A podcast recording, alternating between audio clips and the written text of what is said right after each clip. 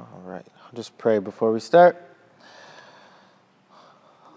Father, we just uh, thank you for the blessings that you give us so freely, Lord. We thank you for uh, the kids, Father. Just continue to pour into them. Show us how to be proper examples to them as well, Lord, to um, lead them in your way by word and, and also by the way we behave and live. Father, just pray that you uh, take your word as we look into it and make it make it alive to us, Lord. Just trust that uh, you want to speak to our hearts, Father. Just give you praise and for even allowing us to have a, a Bible in our language. Yeah, we love you, Lord. Just speak to our hearts today, Jesus. Amen.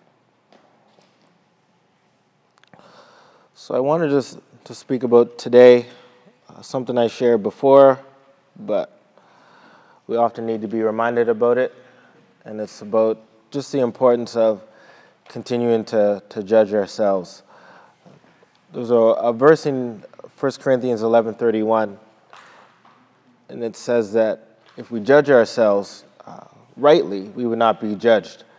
And in the context, it's just speaking about how we should judge our heart and our intentions before we come to uh, the Lord's table or before we break bread or share in communion. And then it talks about how God will often discipline people when they don't approach the Lord's table in the proper way. And so, in the context, is saying, you know, judge yourself so you don't have to be judged this way. And, uh, but sometimes that's not, you know, we don't even share that verse with people, or we don't even do that. We don't even judge ourselves when it comes to the Lord's table, let alone judge ourselves in everyday life. So, but I think it's very, very important uh, for those of us who um, profess to be follow- followers of Christ, who hold to strong teaching, because it's so easy to point the finger at other people and judge them and despise them and stuff like that. So I just wanted to share about that. And so when I speak, when I'm saying judge ourselves, I'm just talking about having a right assessment about ourselves, the same assessment that God has about us. Not what other people say uh, about us, what we think about ourselves, but what does God actually think about us? How does He view us? And there's a verse in 1 Corinthians as well, but in chapter 4, verse 5.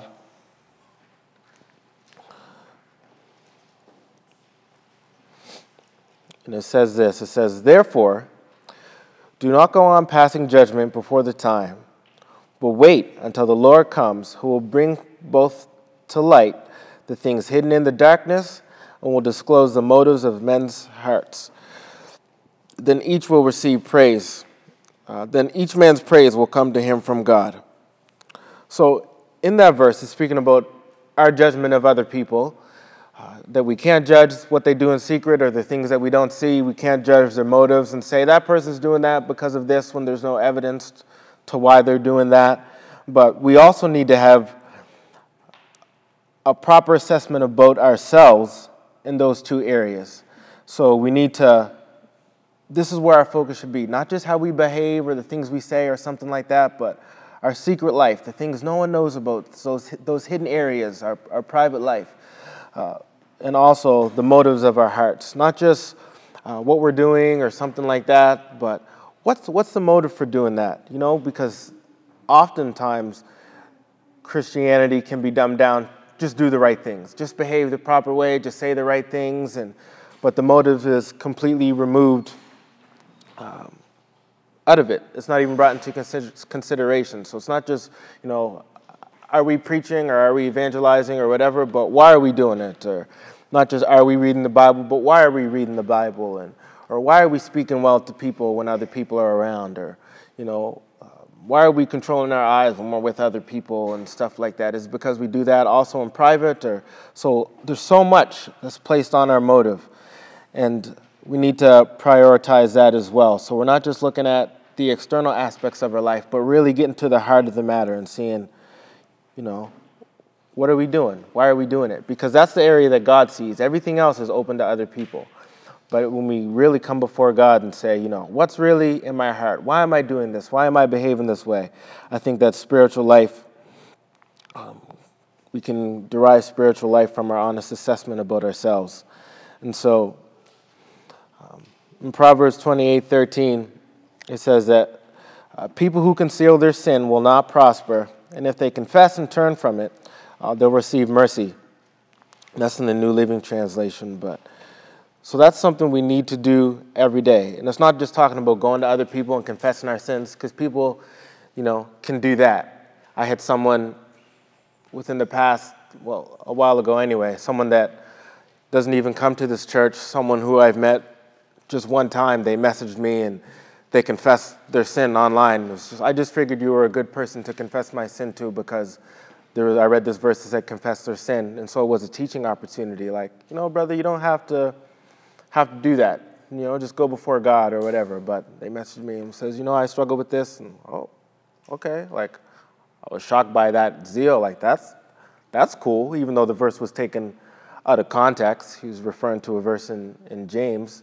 But I was like, oh, that's cool. But when I'm speaking right now about confessing our sin, it's not just going to other people, because even in that sense, we can almost, that can even be done from a wrong motive. Like I can go to someone and say, you know, I'm really struggling with this and I'm trying to get some reputation. Man, no, that person's a, a humble brother to, to confess that. Wow, no one ever confessed that publicly before, let alone in. Um, and stuff like that. So everything's about our motive. Why are we doing it? Not just doing the proper things, but really getting to the heart of the matter and judging ourselves. And the danger that happens, I think, when we fail to do that is that we open ourselves up uh, to deception. And that's why we have so many exhortations about today, today, today. So many things in the verse in the Bible that talks about today. Um, in Hebrews 3, 3 7. Today, if you hear his voice, do not harden your hearts. Again, in verse 17. Today, if you hear his voice, do not harden your hearts. Hebrews 4 7. Today, if you hear his voice, do not harden your hearts. Then uh, I think it's in chapter 4 as well, but it says, uh, you know, encourage one another day after day while it's still called today, so that none of you will be hardened by the deceitfulness of sin. So all these ex- today, today, today, today. Judge yourself today. In other words, that's what it's saying. It's saying today, if you hear His voice, don't, don't harden your hearts. And even when we think about that, we can think, how long does it take for us to have a hard heart? A day. It might take a long time to fall into a terrible pit where our defeat is completely evident to everybody else, but it just takes a day for our heart to become hard. Just us failing to judge ourselves just one day. That's not to to raise the standard higher than it is, but it's just what Scripture says. Today, if you hear His voice, do not harden your hearts. What do we learn from that? If I fail to listen to God's voice for one day, in some regard, whether I feel it or not, my heart will become hard to some degree. You know, we might not feel it, we might still be doing the same things, behaving the same way, but in some regard, it causes us to be a little less sensitive uh, to the voice of God. And so we need to do that because if we don't do that, we can deceive ourselves. See, there's proper teaching can keep us, can preserve us from being, I guess, deceived from false prophets. Like if you come to this church for any amount of time, you'll hear certain things and you'll be able to turn on the TV and listen to someone, someone saying, you know, um, I have this bandana. I prayed over this bandana. If you just send me $500, this bandana going to heal people and whatever. And you can that's crazy. Or someone saying, I have this bottle, this miracle spring water. If you just pour it over your ailing body part, it will heal you. Just send me a check. I know you have $500. I can see it right now. You're wearing a red sweater. Please send this to me. We look at that and say, That's trash. That person's crazy, or something like that. Why would we know that? Just because we've been exposed to good teaching that says, That's wrong.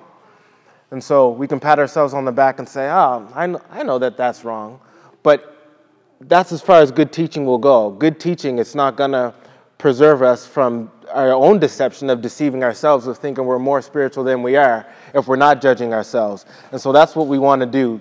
Those looking at that and seeing that that's wrong or whatever, anybody can do that if they if they have a Bible. You just read and say that doesn't that doesn't line up. You know, unbelievers can do that, and that happens all the. I find that happens every once in a while I'll be at some Christian event or something and an unbeliever. I can remember three times specifically. The last time it happened probably was within the last, uh, the last year or year and a half. But I was at a Christian event and something was completely unscriptural, and someone who doesn't even go to church, who's an unbeliever, will say, Hey, Jay, what do you think about that? That seems a, a little bit weird, doesn't it? And the only reason they knew that is because they had some idea of Christianity. They weren't born again, they weren't attending church, but they had some familiarity with the scriptures. So they were able to look at that, even themselves. They're not a Bible scholar by any way, neither, none of them were, but they're able to look at that and say, that's, that's not right. And so if we can do that, we don't praise God for that, but we could still be deceived and be deceiving ourselves. Um, and so that's a great danger where we're almost, it's almost like we're living under new covenant, this new covenant facade where, uh, you know, we have this righteous anger, but it's almost in the spirit of the old covenant. And that, I find that's a great, great, great danger for people who pursue after holiness and have solid teaching because, you know, we can become so zealous, just like the Pharisees were zealous for their truth, for their religion, and stuff like that. We can be that same way for proper doctrine just to be preserved within Christendom. We might not hold ourselves to that same standard, but we just want it to be preached. You know, so we'll have those people on the radio or on the TV, and it's like, why are they doing that? They need they can't do that. They can't rob people. They're treating God wrong. It's a wrong attitude to money. But then meanwhile, we're judging them in that regard, but we're failing to judge ourselves and not, you know, we never even have an inkling of that frustration for our own unchristlike attitude to money or something like that. Well, why are they doing that's crazy? Meanwhile, we're spending our money however, and um, we have no desire to be free from debt or whatever it is. There's all these different things, but we're not judging ourselves, we're judging them. And so what happens is the teaching has preserved us in some regard to where we're saying that's wrong, but meanwhile, we don't have that same uh, focus for ourselves or whatever. And there's all kinds of ways that we do this. Like, we're experts at pointing the finger and stuff. It could be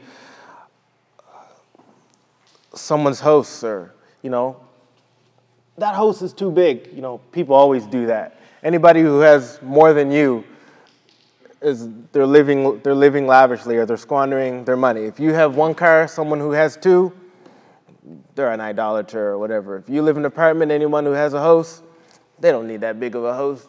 They don't have any kids or whatever it is. You know how we do, how we just we're spiritual, and everybody else who doesn't fall into our category, they're unspiritual. Meanwhile, all of us are the richest people in the world. Like I was saying to Isaac yesterday, I was saying, you know, that someone from, you know, like a poor village in India or Africa or something, they came over here for a day or something, they go back to their country and they say, you know, those people, I was going to do an accent, but I won't. They say, they, say those, they, they, have, they just look at us the way we live, and they would say that they would go home and tell someone that our tools have a host called a shed. They say their tools, you know, what, what goes in, who lives in there? We take them out to the backyard or whatever, and they say, oh, who lives in, who lives in that place? And oh, just, just a lawnmower.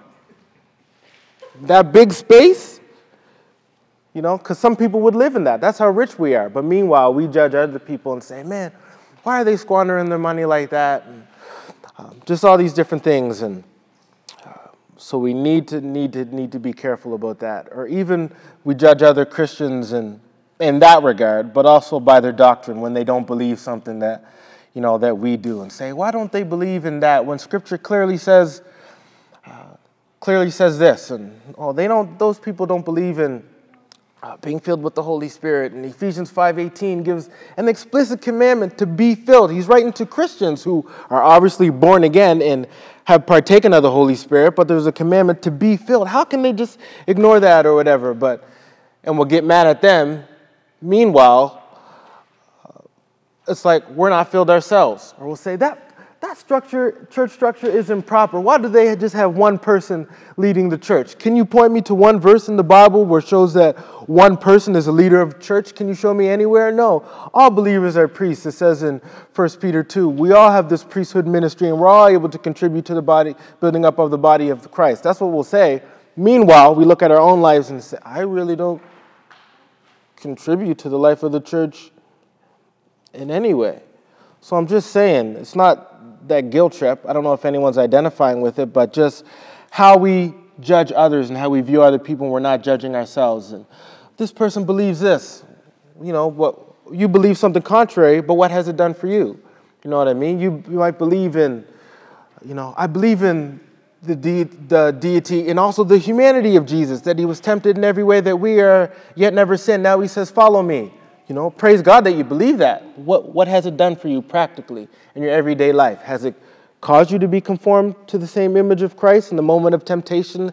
Has there been a revelation in your spirit that Jesus was tempted in this way, just like I am, and he never sinned? God, you can give me grace for that as well. You know, but a lot of times that doesn't happen. But there's still that prideful and that judgmental attitude towards other people. There's a quote, I don't know who said it, but uh, it says that we tend to act as lawyers for our own sins and judges for the sins of others. So when it comes to our own sin, we have all the evidence of why it's not sin.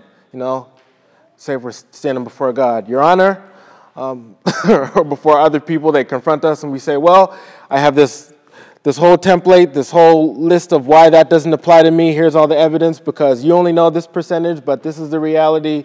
And I did this because of this. There's so many things you don't know. And this is the reason why what you say is not true, why this isn't sin. I'm a lawyer for my own sin. And when it comes to, you know, the other person, some other person's sins, we're just elevated, just looking down at them. And, you know, basically, you have to tell me why that that's not true. Basically, it's this condescending attitude and this tone that we take towards other people. We're lawyers for our own sins and judges of the sins of others. And so we need to judge ourselves. And so one of the primary ways that we do this uh, is by meditating on scripture. In Hebrews 4:12, one of the verses that the kids had for a memory verse that we just shared says for the word of God is living and active and sharper than any two edged sword, and piercing as far as the division of soul and spirit, of both joints and marrow, and able to judge the thoughts and intentions of the heart. That's in Hebrews 4:12.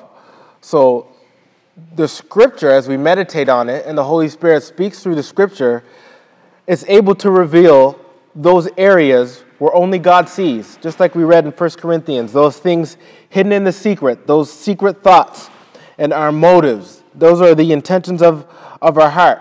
This is what the Word of God is able to disclose. That's one of the reasons why when we read Scripture, it's not just so that we can get our Bible reading out of, out of the way, I read my chapter for the day or something like that, but to actually meditate on Scripture and have it speak to us to say that the Word of God has actually judged the thoughts and intentions of my heart.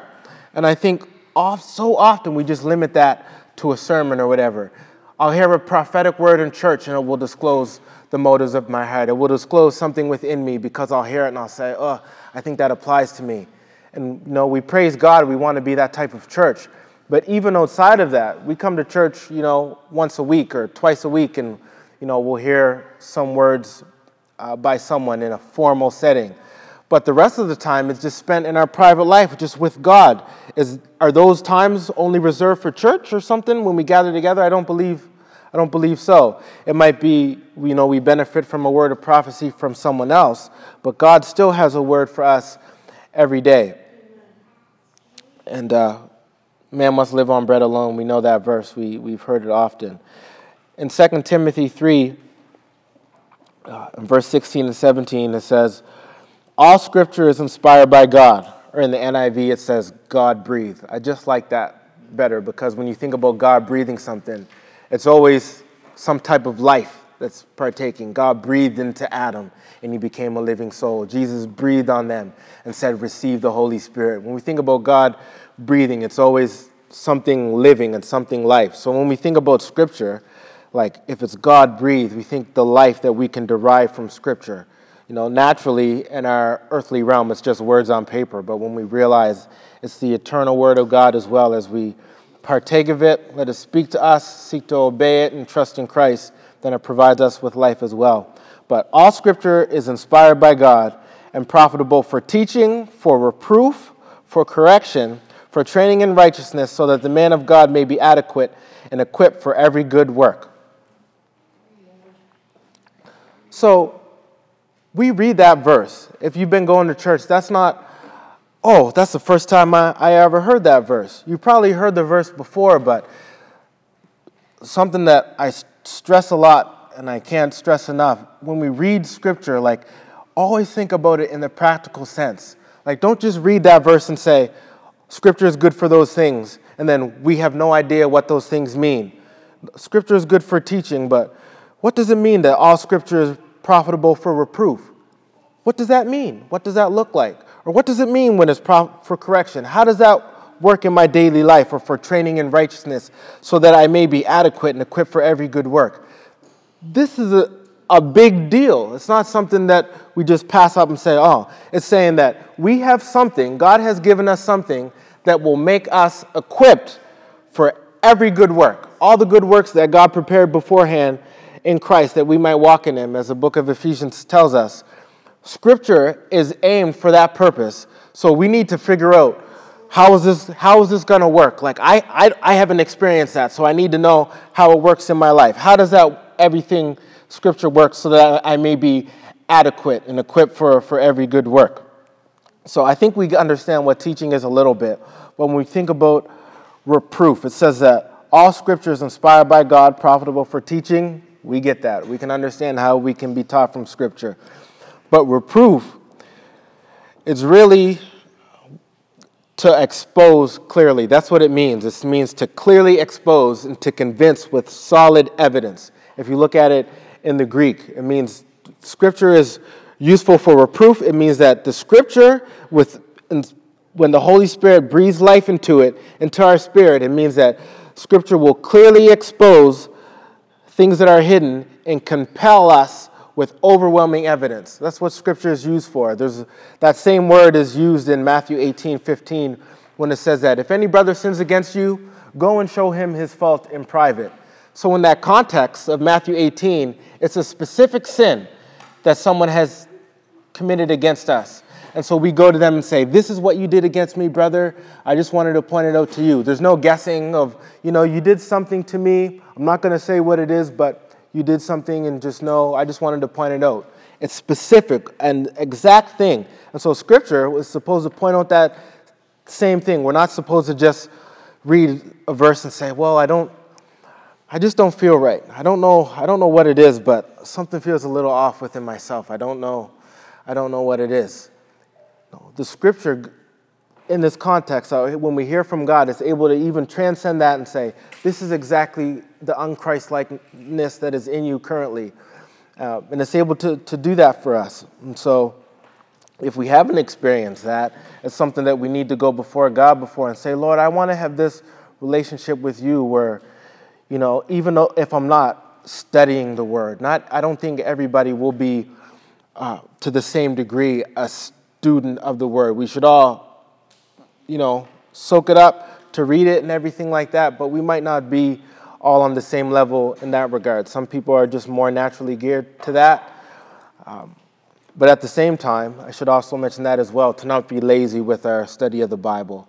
And so, because even that even that's a, a, way that we can judge other people as well when we're not judging ourselves you know we judge people for not preaching the truth meanwhile you know we've been born again for years and there's verses books in the bible that we've never read even once but we'll judge other people and say how are they doing that that person that we're judging they go through the bible once every year so we need to be quiet if there's verses books in the bible if we've been christians for years and there's books in the bible that we've never read, we can't judge anybody. We should, Lord, you know, forgive me. Forgive me for coming to church and saying, no, you're everything, for saying, you know, you know, making myself a Christian or saying I'm a Christian and saying the Word of God is the final authority. Meanwhile, there's things in this final authority that I never read. I'm not saying that maybe you've been, you know, not a Christian for long or whatever. I'm not saying that as a guilt trip, but I'm just saying the nonchalant attitude that we have. This is God's word. Meanwhile, eh, you know, whatever. I'm not, you know, well, that's in Habakkuk. Yeah, whatever. Amos. I, I don't even know who Amos is. It sounds like my old uncle, Uncle Amos. I don't know what the book Amos is gonna gonna teach me or whatever, Obadiah, Obadiah, Shmobadiah, or whatever. Just, you know, that nonchalant attitude that we have. So we can't judge people because uh, we see our, the own hypocrisy in our own selves. Not to get sidetracked, but I just say that just to, to point it out. Uh, and we also see that Scripture is useful uh, for correction. That's what it says. All Scripture is God breathed or God inspired, useful for reproof and for correction. And that word there basically means to set upright or to make straight again. So, in that root word, and I say this not to just, you know, that's something that I do when I read scripture. I want to look something up. So I'm not just trying to say, hey guys, this is, and you guys know my heart as well. I'm not just saying, hey, this is some cool information, but just so that when we read this verse, we can assess ourselves via the Holy Spirit and say, do I have this type of relationship with the Word of God? Am I judging myself in this way? Not to just leave us in the dark or something. So I pray it goes beyond the realm of just learning what these words mean, but that in the day and day we'll be able to say, okay, the Word of God is functioning this way in my life or it's not functioning this way in my life. So that word correction, it means to set upright, something that was crooked or hunched over to, to make right, something that was off track to make straight again. In Luke 13 13, there's a verse of the woman who was sick. Uh, she was all crippled up. Some spirit was on her, and she was all hunched over, and Jesus laid his hands on her. And, um, you know, he said, uh, you know, be made whole again. Or he laid his hands on her. And the verse says in Luke 13 13, immediately she was made erect. So she was all hunched over. Then she encountered Jesus, and Jesus laid his hands on her, and then she was able to stand up straight again and, and uh, begin glorifying God or begin praising God. So, if you think about that in a practical sense, there's, there is areas in our life where we're hunched over. We're not able to run fully after Christ. Just think if you had to run a race and the whole time you had to run, you had to hunch down like this. You're not going to be going as fast as you potentially could be going. So if you think about that in a spiritual sense, there are areas in our life where we're hunched over and God can clearly see that's an area where you're crippled. You're not running the way you should. That one area is tying you down. There's other areas of your life where you are upright and you're flying. It might be, you know, being righteous in money matters or something. You can say, I'm completely righteous in the way that I handle money. I'm not cheating people. I have my own business. I'm not cheating people, whatever. I'm completely upright in this money matters. I'm running after Jesus fully. But then we might be hunched over in our assessment of money where we still think that our money is ours and we say, well, I still spend it the way I want to or, or whatever like that. And now the Word of God is saying, you know, that's an area where you're crippled. You need to be straight, upright. I want to make you upright. I'm pointing my finger on that to make you upright again. And so that's something that, that Scripture will do. And it's not that every single day we're having this type of relationship uh, with the Word of God, but I'm just saying that it should be more frequent than what it is. You know, we shouldn't just open the Bible and just say, well, that, you know, nothing happened. And then continually that's like that, where we never derive anything from Scripture. When people talk about revelation that they receive from God, you know, this is what they're talking about the Word of God that speaks to their heart in that moment. And, and something happens. You might see something good in yourself that you never saw before, and you realize, man, I was beating myself up, but I realize that I'm justified in His sight. He now looks at me not only as if I've never sinned, but as if I've always obeyed. That's amazing. I, I, I don't have to beat myself up anymore. Or we might, you know, see something where we're not as Christ-like as we should be and say, man, Jesus purchased my freedom from that. Why am I still defeated by that? I need to, you need to give me grace, Lord. Make me humble. Set me on the path of humility. And so that's the type of relationship that we need to have more and more with Scripture. It also says that all Scripture is useful for training. And that word training, when you read in the New Testament, it's always speaking about either discipline or education. So if you think the Word of God is going to discipline me, that's another rare thing. We don't discipline. Discipline always hurts in some regard for the moment. That's what we read. All discipline seems hard for the moment, but who those who've been trained by it, it produces righteousness. That's what we read in the Word of God. So Scripture is going to point us in that direction as well. It's going to train us and also educate us, not just to be. Just think about how with a child, you know, they're disciplined and they're also educated as well. And that's what Scripture is supposed to do, to so that we're able to, um, you know, be equipped for every good work. You know, I'd love saying to Isaac yesterday as well, like, man, it would be cool if there was like a some Bible school or something where the focus was just reading scripture and living it out.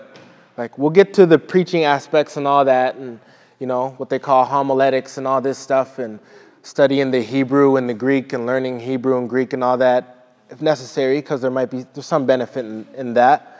But more so, we need to be trained and educated uh, by the Scripture, you know, because there's so many, lots of people who who preach for for a living and are almost ignorant um, of of Scripture and despite going to school for four years or whatever. So you think, you know, what, what has happened there? That's why I always ask people, like, you know, Bible college, like, what are you learning? Like, what are, what are they teaching you? Because I know lots of people who graduate and they might be pastors or whatever, and there's things, and it's like, man, that's like, like ABC.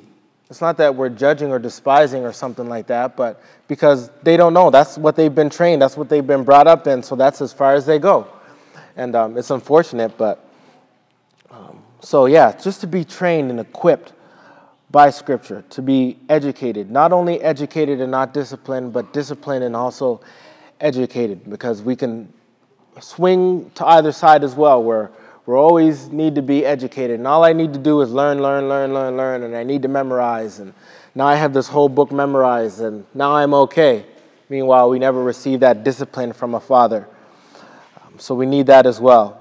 And the training also, just to point out, is training in righteousness. And that means basically the approval of God in conformity to his nature. So this is what Scripture is going to do. Scripture is going to train me and educate me in the school of being approved by God and being conformed to his nature. That's what my Bible reading should be doing. When I'm digging the scripture this week, I'm going to go through the book of John or whatever all of it continuously. Even when we hear a preach it should be conform pushing us in this direction. You know when we hear the word of god spoken and when we read it in private as well primarily in private just like i said before but it should be working to this aim. Man i'm being reproved by scripture. It's exposing things within me that i never knew were within me before. And um, you know i'm being i'm being corrected. I see this life i was crippled spiritually crippled in this area and now it's setting me upright and man, I'm being disciplined. I thought I was great, but I'm not that great. Or I'm learning this. I didn't even know that was in the Bible before. And now I'm, wow, I'm just, you know, I'm, I'm just learning this or something like that. Like I, I think I was sharing the other week, but uh, just little things, little facts that, you know, sometimes we bypass or whatever in Scripture where, you know, the Bible says and that the wise men, they visited and I just say that, not that I don't think anybody has become more Christ like by learning this one fact, but just speaking about the realm of education, how we see things in Scripture that we don't see. But the Bible says that the Magi, or the wise men, when they came to Jesus, the baby Jesus, he was in a house. But you never see a nativity scene or a play with the wise men in a host. There's always sheep and goats or whatever. And so, but when you read that, you know, that's just one little point of education that we derive uh, from Scripture. And that's not ideal. I just say that. And that's why I explicitly said I don't think anybody has ever become more Christ like by knowing that the wise men met Jesus in a house. But there's all kinds of things like that where we don't see, but is pointing us into the realm of spiritual education where we're being trained in the school of being approved by God and being conformity to his nature. So that's what, what Scripture does. That's how we judge ourselves. We're not just sitting alone with our own thoughts. That's why I said not to do that. That's what psychologists will recommend. You know, sit down and just think, evaluate yourself, breathe in, breathe out, all these different steps. And all it does is cause us to look inside ourselves, and either it will make us feel worse off than we already are. We're just like, man, I was feeling horrible. Then I was looking inside of myself and I felt, now I feel even more horrible.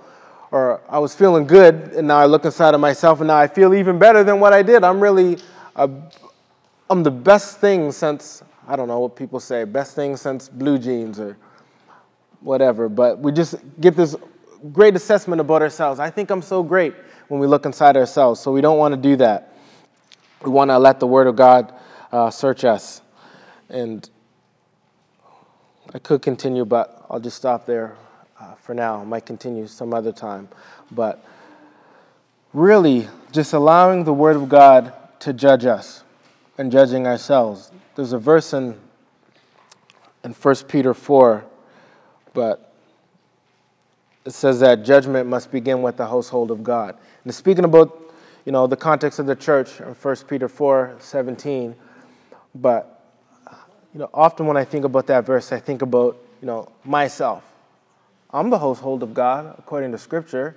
If you're born again, you're the household of God according to Scripture. You're a temple for the Holy Spirit. Us unified and corporately, this is a dwelling place of God as well. But so I don't just think about that, you know, it's time for judgment to begin with the household of God. With the church, absolutely. I think Christendom would be a far better if we focused on that, if we really focus on judging ourselves instead of judging people, especially outsiders. Like that's doesn't even make sense. But if we really just judge ourselves as believers and say, forget what the world's doing, you know, that's like someone who's alive, you know, making fun of someone who's dead and saying, you stink. your flesh is rotting. You, you smell. Your, your skin looks funny. You're getting all shriveled up. That person's dead. What do they, what they supposed to smell like? The new Armani, Armani cologne or whatever, they're dead. They're supposed to smell like that. And that's the same thing we do when we judge people in the world. Like, they're doing exactly what they're supposed to do. Um, you know, let, let them do it. We're not supposed to be shocked by that. God's not shocked by it. Sometimes things will happen in the world and we'll say, oh my goodness, I can't believe, you know, it happened. And we might have that depending on, I guess, the way things go. But it's, it's, almost, it's a shock of, you know, of hurt, almost like, oh, that hurts. You know what I mean? Like, wow, that hurts. It's almost like a grieving, but it's not like a shock, like, how is that possible? It's a, it's a grieving for the fact that it occurred, but it's not, I don't believe how someone could do that. I know full well how they can do it because they're spiritually dead and their father's the devil. So the fact that when they do things that is evident that that's who their father is, they're just doing exactly what they're supposed to do. So we're not even supposed to judge those people. So if we judge ourselves, things would be a far, uh, lot better. But even for us, so it's not just a matter of the church, it's for ourselves. Judgment must begin with me. I must be a person who judges myself, looks into myself, and says, by Scripture, says, is Scripture really disclosing the motives of my heart? And I think that even that will knock us back down to reality because maybe that has never happened to, to you by reading scripture. And so you will see the next time there's temptation to judge someone or judge someone in the world or another believer, I pray by the grace of God, something will remind us and say that you're not as spiritual as you think you are because you don't have this type of relationship with the Word of God. You even struggle to read Scripture alone, and you're supposed to be born again by the seed of God, and you're supposed to have that new desire to read the scripture, and that's supposed to be birthed by the Holy Spirit.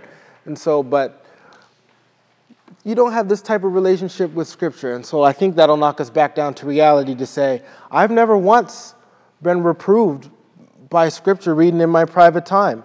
I've never saw, I've heard sermons, you know, I've heard Brother Zach speak, or I came to church and wow, that struck me. It really convicted me. And I realized, man, I'm not, okay, I need, you know, I'm a little further off than than what God should me. I've been a Christian for X amount of years or whatever, but I think I should. I've had that from sermons, and we praise God for that, but I've really never had that in my private time with, with Scripture. God's never revealed Himself to me privately like that. And that will knock us right back down to reality and say, okay, this is a spiritual checkup. Or we can say, man, I was really encouraged in church today and I was really built up. I was all hunched over and then I heard a word and it made me, God is my father. I can't, I heard that word spoken in church or on the sermon, and God is my father. He loves me perfectly. I can't believe that. Praise God for that. But I, have never had, I can't honestly say that I've never had those times in my private devotional life where there was a word that God spoke to me, and later in the day I realized when I was going through something, that word came back and set me upright. And hmm, I'm not defeated. I'm not, you know, just a, a miserable sinner. I'm a child of the Most High God. I was transformed from the kingdom of darkness into the kingdom of His marvelous light. I'm not going to live this defeated life or subpar life or even when I sin, stay in a pit of defeat. I know who I am. Jesus, Jesus died for me. He continues to intercede for me. I'm, I'm going to live upright. Now I'm set upright by the Word of God. If a lot of us, if we're honest, we have to say we don't have that type of relationship uh, with Scripture. So the aim of this is to say, judge yourself. Just like Zach says, the happiest people in the world are those who judge themselves. Believe that wholeheartedly because we can easily set ourselves on a path of deception.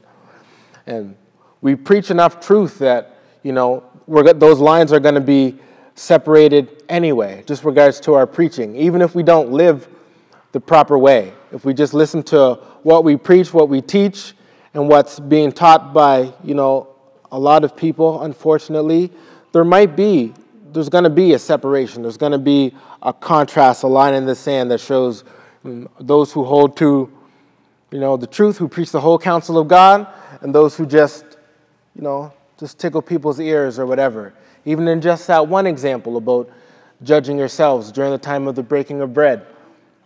You know, um, I'll be 30 next month, but I've been going to church for a long time, but I've never heard anyone, even outside of breaking of bread, and say, hey, you know, I just want to warn us, you know, we need to judge ourselves because there's some verses here in 1 Corinthians 11 that talk about if we come to the Lord's table and we don't judge ourselves rightly, you know, we might be sick, we might be weak. We'll get to heaven and see that some people have even died because they've come to the Lord's table in the wrong way. That's what the passage teaches, whether you believe it or not. I believe that's pretty clear in its teaching. But so even the fact that we talk about that, that we give warnings when we break the bread and stuff, things like that are going to draw a line in the sand between us and the majority, even if our life is still in shambles. Just the teaching alone will do that. But the main thing, even outside of that, is that we actually judge ourselves. It's not just the teaching that's different that sets us apart or something like that, but we're people who, uh, who judge ourselves. That's for one of the, I think, defining marks um, you know, of church. On the website, I put, you know, a growing spiritual family. That's basic. And if I if I didn't put that, the second thing that I would put would be uh, a group of people who judge themselves.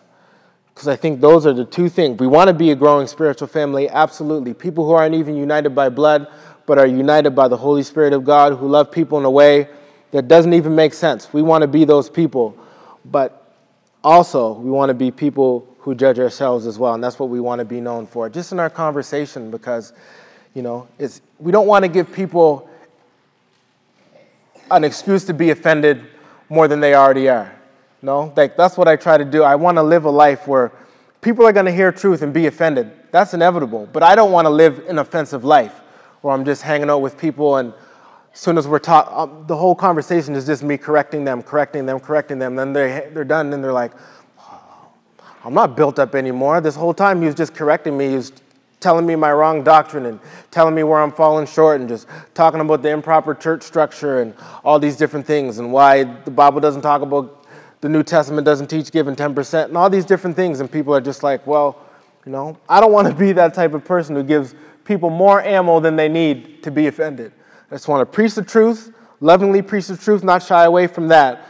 But uh, to, just to be a person who judges myself, and so people can see that, whether you know they accept the truth or not. Every conversation is one of edification, and they leave feeling more built up and whatever. Just because I'm a person who who judge myself, and we want to be those type of people. Even when we mingle with other people, you know, to say, "Man, I met so and so from Basic, and they're just telling me everything that I did wrong or whatever. But no, in our private car, maybe it's someone from a different church, but when they leave, they'll, they might, maybe will point out something that's wrong in their life or something like that as the Spirit leads or what's wrong with the church system. But more than that, they'll say, man, that's a person who who judges themselves. I think that'll be a great testimony when people realize they see the stark differences between what we do, what we operate, what we're seeking after, and what the majority of, of Christians are seeking after. That will be a, a great testimony when they see, despite all that, those people judge themselves. Like they talk about that. They might point out that stuff. I feel like I do it almost every time I preach. Something will come out and say, you know, that's wrong. That, that but primarily, that's not the way that you know I live my life. I think there was a time in my life where I lived like that, and I was constantly looking on the websites, and you have websites completely devoted to that, to making fun of people's deception, and you know, you have people touching people on the head and people falling backwards, and then the people will go out of their way to put Street Fighter effects from a video game and lightsaber sounds and just laughing at people's deception and ah, whatever. Evil. So we don't want to be those type of people, uh, but really people who, who judge ourselves and our lives are characterized by that. Father, I just pray that you take these words, Lord, continue to, to breathe life in them, Father. We pray that we can hold true to the standard of the new covenant while being merciful with those who might not see things eye to eye, who you might not give, have given life to yet.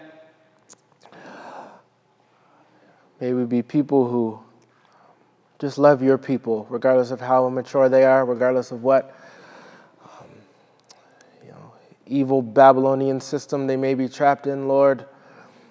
We pray that we can be people of mercy, that. Uh, mercy truly would triumph over judgment in our assessment of other people.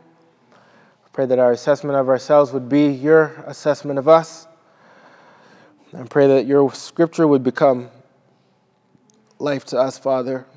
Forgive us for a nonchalant attitude, for claiming that your scripture is the word of God and treating it lesser, lesser than even some man made books, Lord. But Pray we can be people who esteem you and love and, uh, and just continue to speak to our hearts, Father. In Jesus' name, amen.